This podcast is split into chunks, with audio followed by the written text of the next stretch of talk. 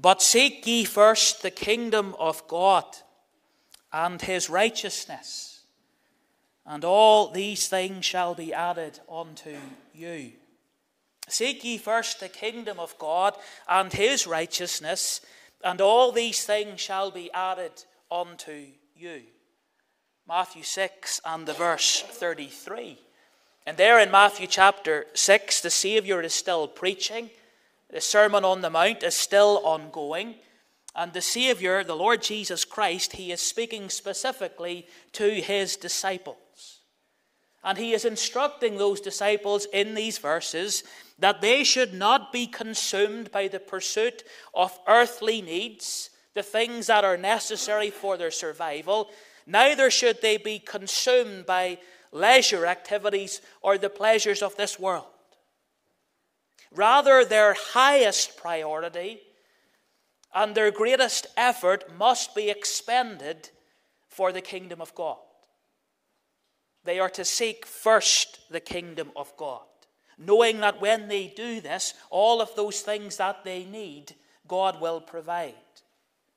Seeking first the kingdom of God. Essentially then, the Lord Jesus Christ is speaking to his followers and he's teaching them that they must have their priorities right. They must get their priorities right. And this evening we look at Psalm 39, and specifically we look at the verses 5 through 7. And these verses will lead us to the very same conclusion, that the child of God must have his or her priorities right. In these verses 5 through 7, perspective is given for mankind. Man is given a correct view of himself.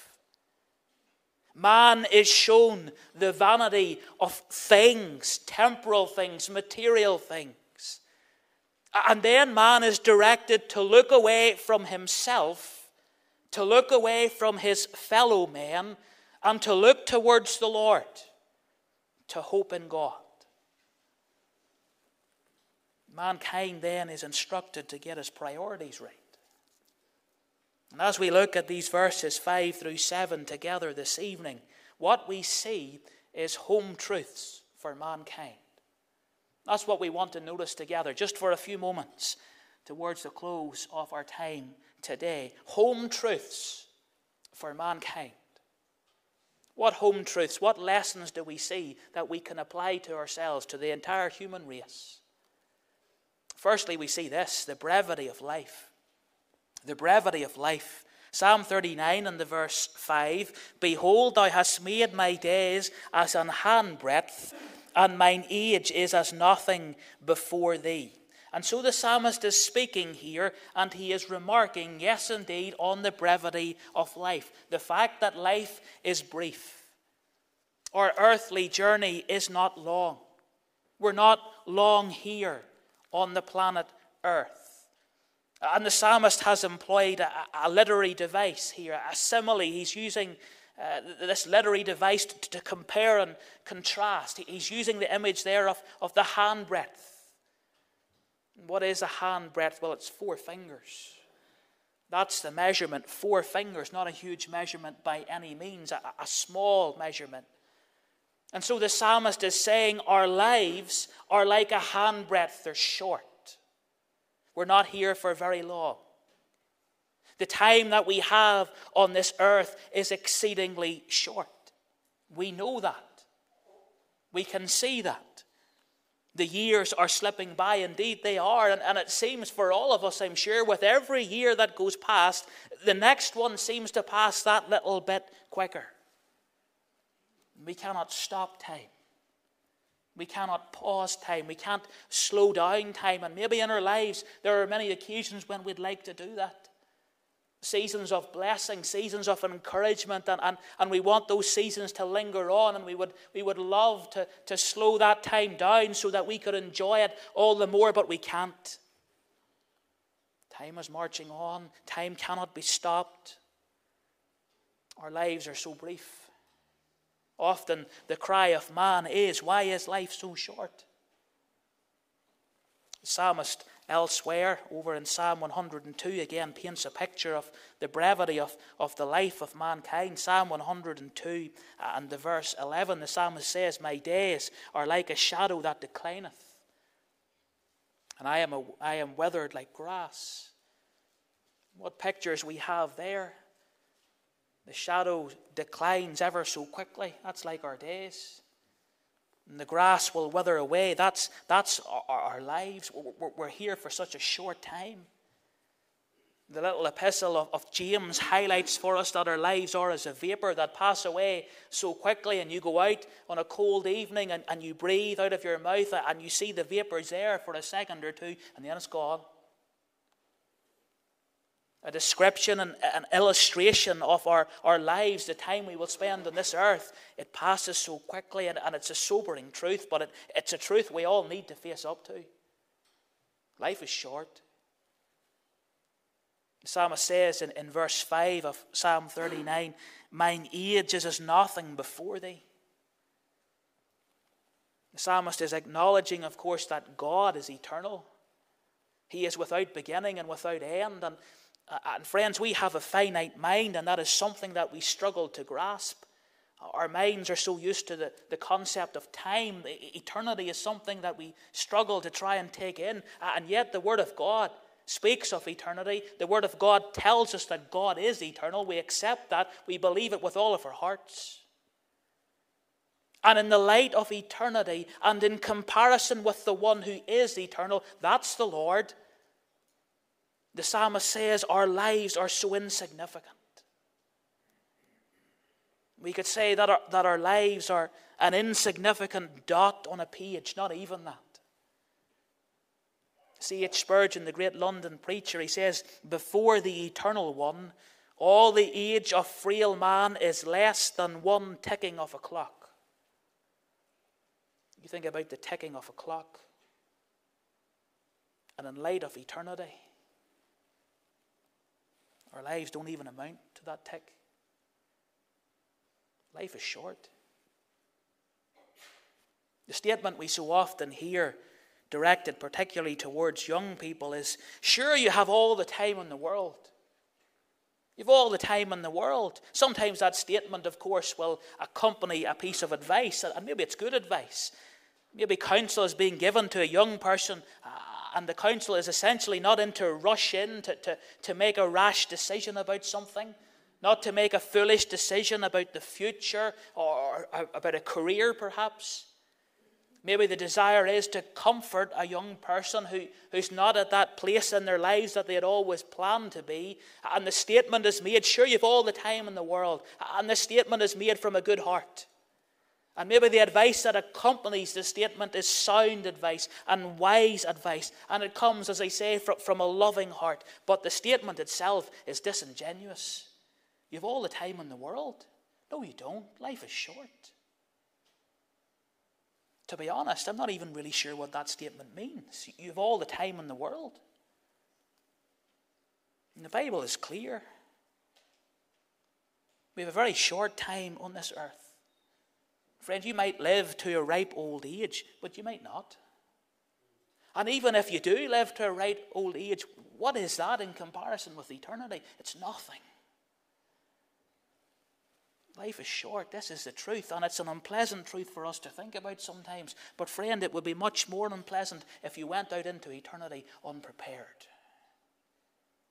And so in love, we appeal to you, we warn you, we implore you, listen, life is short. You need to be ready for eternity. You need to be ready to die. You need to be saved. You need Christ. And if you're not saved, then you remember this evening, that your life is short, that your time on this earth is ticking away. And if you're not saved, you'll go out into a lost eternity. You need to come to Christ. You need the Savior. The brevity of life. We see something else here, another home truth for mankind. The vanity of man. The vanity of man. Look again at Psalm 39 and look at the second half, the final clause of verse 5. "Verily every man at his best state is altogether vanity. Selah."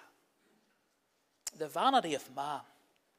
That word vanity carries the meaning or the sense of emptiness. Something that is transitory. Something that is unsatisfactory. In fact, that same word appears elsewhere in a very famous verse of Scripture. If you turn a few pages over into Ecclesiastes, in the opening chapter of Ecclesiastes, we read here, and the speaker is one who is identified as the preacher. And in Ecclesiastes chapter 1 and the verse 2, we see this word vanity appears repeatedly. Vanity of vanities, saith the preacher, vanity of vanities, all is vanity. And of course, this is pointing to those things that pass away so quickly. Those things that pass away completely. They're here and then they're gone. Those things that are maybe there for a short time, but when they're gone, they leave no trace. They have had no major impact. They have had no adequate result that they leave behind. They do not satisfy the mind of man. It's vanity.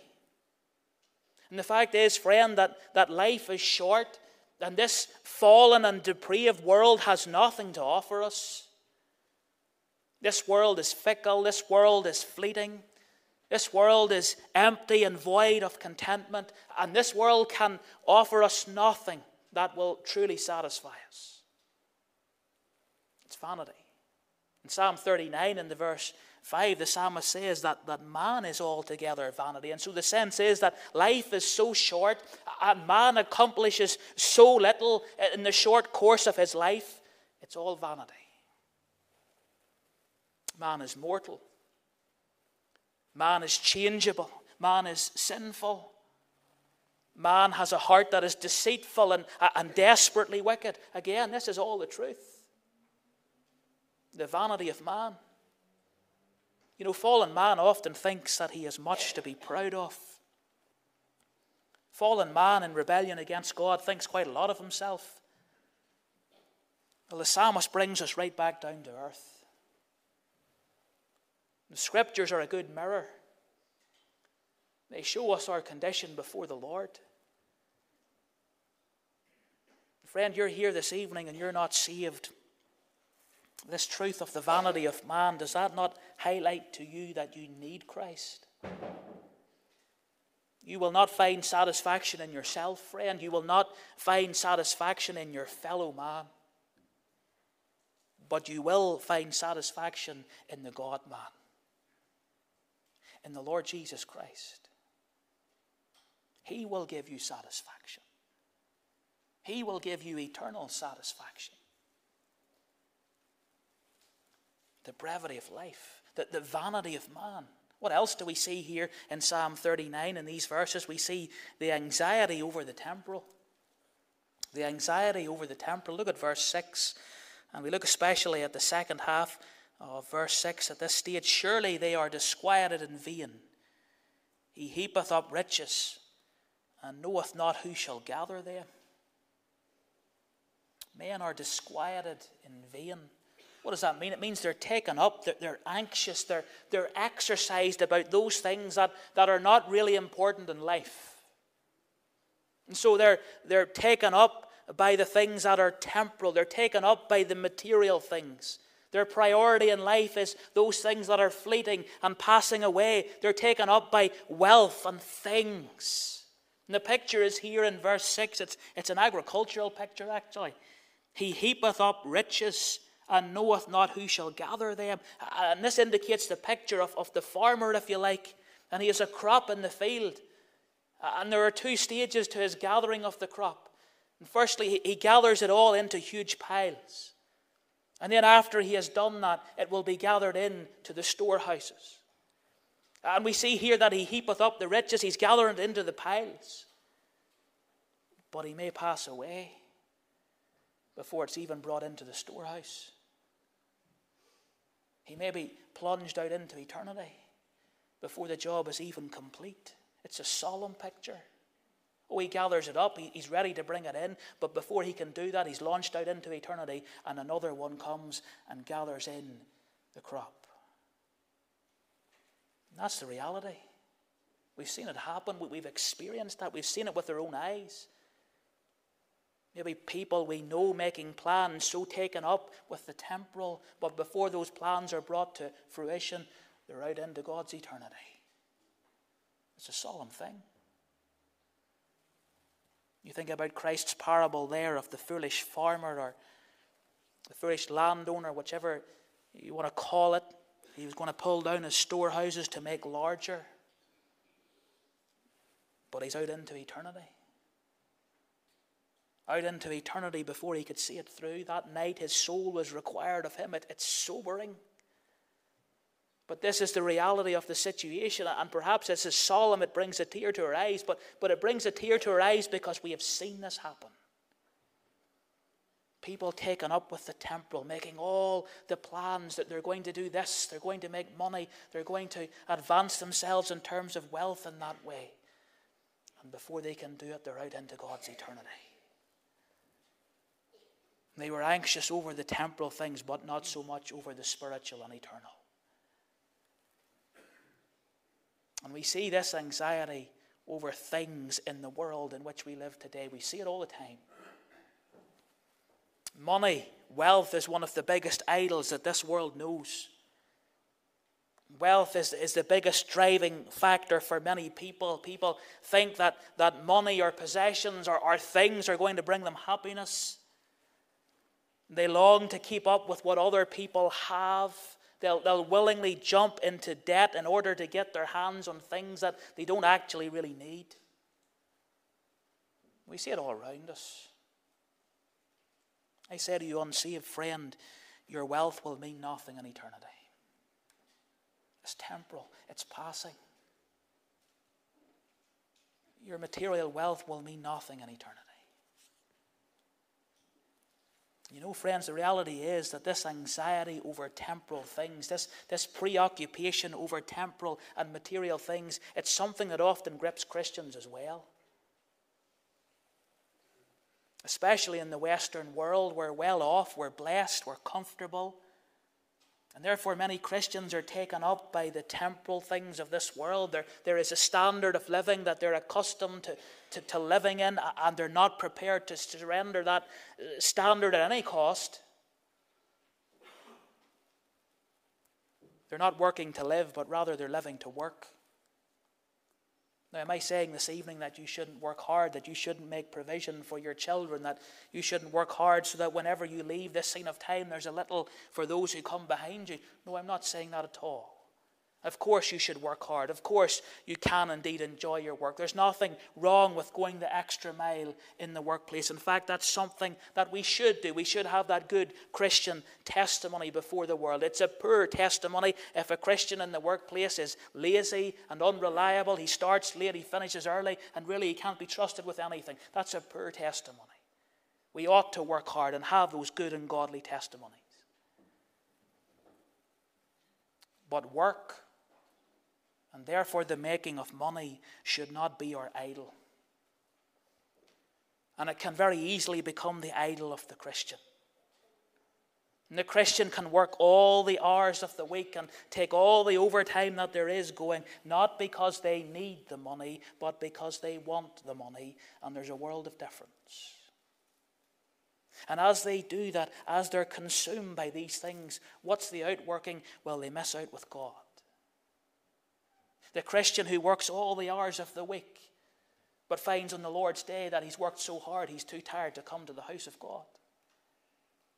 The Christian who takes all the overtime going, and then he's too tired to come aside with God's people midweek and sit in the place of prayer for an hour.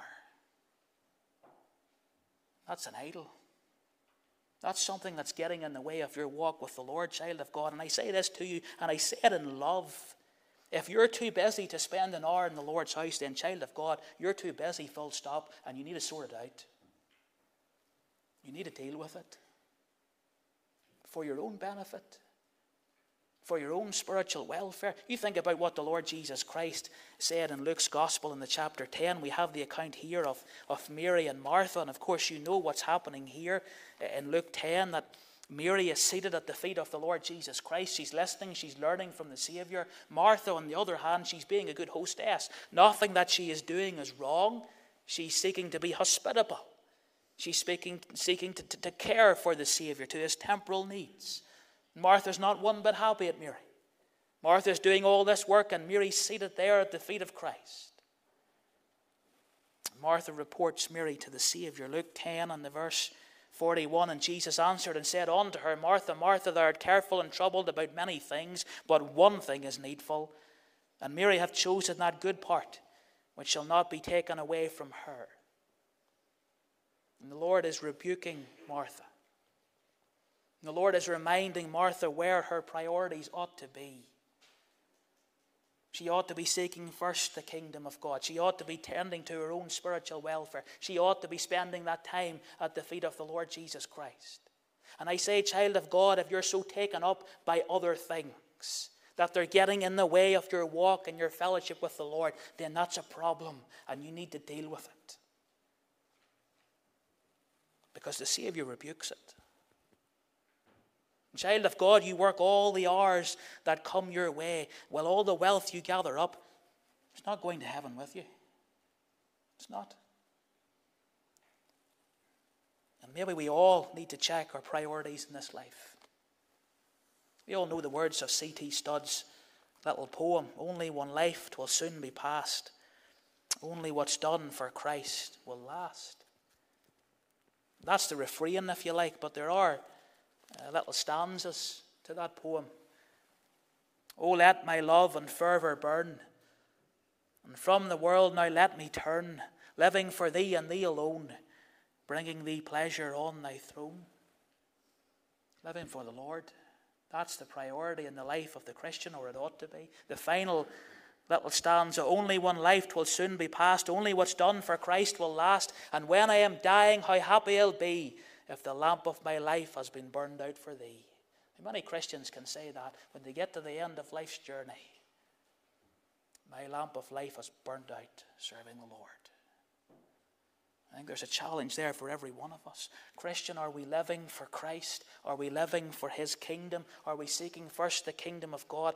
Or are we building our own kingdoms and our own empires, taken up with material things and temporal things? What is it? Home truths for mankind, we see the brevity of life. Life is short. The vanity of man, the anxiety over the temporal. Finally, we see certainty in God. There's certainty in God. Now, not much of what we have considered already this evening is especially hopeful. A dark, a miserable picture has been painted of mankind. And should I say, an accurate picture has been painted of mankind. But now, in opposition to all of these sad considerations concerning man, now there is certainty for the psalmist. Now there is hope for the psalmist. From the consideration of this vain world and of the fruitless efforts of man, now the psalmist turns his attention to the Lord. He looks away from himself. The psalmist looks away from mankind, and now he lifts his eyes to the Lord, and he says in verse 7, and now, Lord, what wait I for? My hope is in thee. You see, David's not hoping in men. Men who are weak, men who change, men who decay, men who will pass away. To hope in men would be a foolish thing. Rather, David is hoping in the Lord. He's trusting in God. He's trusting in the Creator. He's looking to the one who is sovereign over all things. He's looking to the one who is self-existent and the one who is eternal, the one who is without beginning and without end. He looks to God who changes not and is always faithful. David is not hoping in the things of this world. His confidence is not tied up with temporal things or material things. No, David's reliance, David's trust is upon the Lord. David sees that all around him, what he sees are those things that are vain and fruitless, fleeting and temporary, but then he lifts his eyes to God. And that's a different matter altogether. You see, unsaved friend with us this evening, we need to get our perspective right. We need to recognize as men and women that our lives are short, and the legacy that we leave after us whenever we leave this place is rather insignificant. To be anxious over temporal things or to be anxious over material matters, that's foolish. To be living only for the here and now, that's hopeless, it's vanity. And I tell you this, friend, if you're living for the here and now and you've made no preparation for eternity, then that will mean a lost eternity. Man dies. Life is short. Man dies because man is fallen. The wages of sin is death. The Bible is clear on that. That's not only physical death, it's spiritual death. It's eternal death. We are sinners against a holy God. We deserve eternal condemnation for our sins. And that is what we will face if we go out into eternity unprepared. And so, friend, living for the here and now, it's hopeless, it's foolish, it's vanity. But to hope in God, to hope in the Lord, to trust in God, to be saved, well, that changes things. That's a different matter altogether. The one who trusts in the Lord, the one who is saved, well, he's looking beyond the short life, looking beyond the here and now. The one who is saved, well, they are children of God. They know that their heavenly Father will bring about all of his great purposes. They'll be brought to fruition. They're looking to eternity, and eternity in God's heaven. Now there is hope for that person. Now there is certainty. There is purpose in that person's life. There is assurance. There's confidence. There's meaning for that person. You see the difference? This life is short. Man is vain. They're so taken up with temporal things. But for the Christian, one who is hoping in the Lord, there's meaning in that man's life. There's meaning. I'm simply asking you this evening, friend, are you hoping in God? David was. Are you?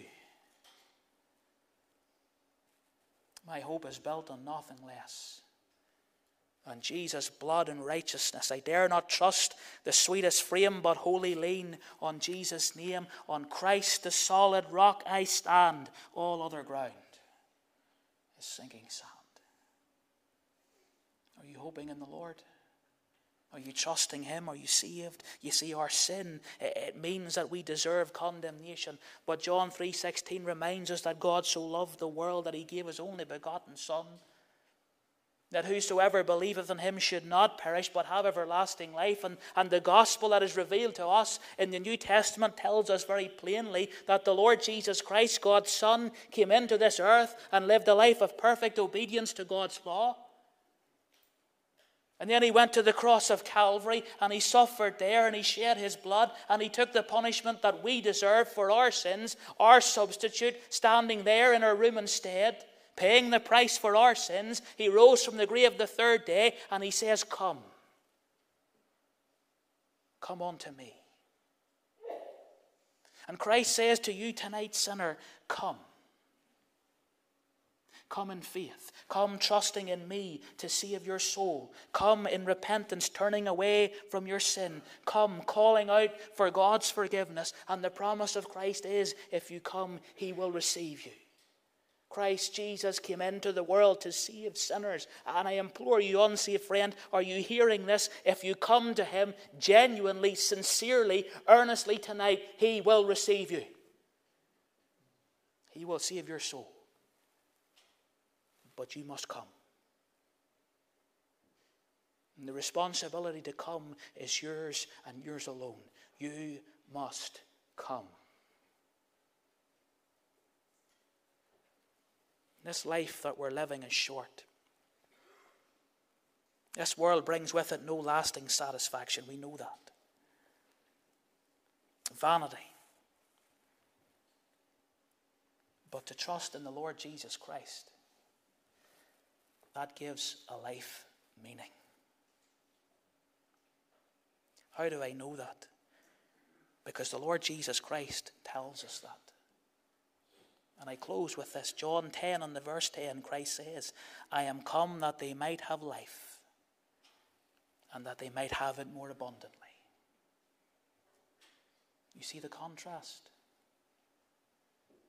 Life is short, man is vain, temporal things, they're passing, they're fleeting, this world is fickle. But on the other hand, there is life, and life more abundant, in the Lord Jesus Christ. Now, will you come to Christ? Will you taste? Will you see? Will you experience this abundant life that he promises to those who come to him? I'm going to sing together as we close our time this evening. 230 in our hymn book, 230, life at best is very brief, like the falling of a leaf, like the binding of a sheaf. Be in time, fleeting days are telling fast that the die will soon be cast and the fatal line be passed. Be in time. 230 will stand.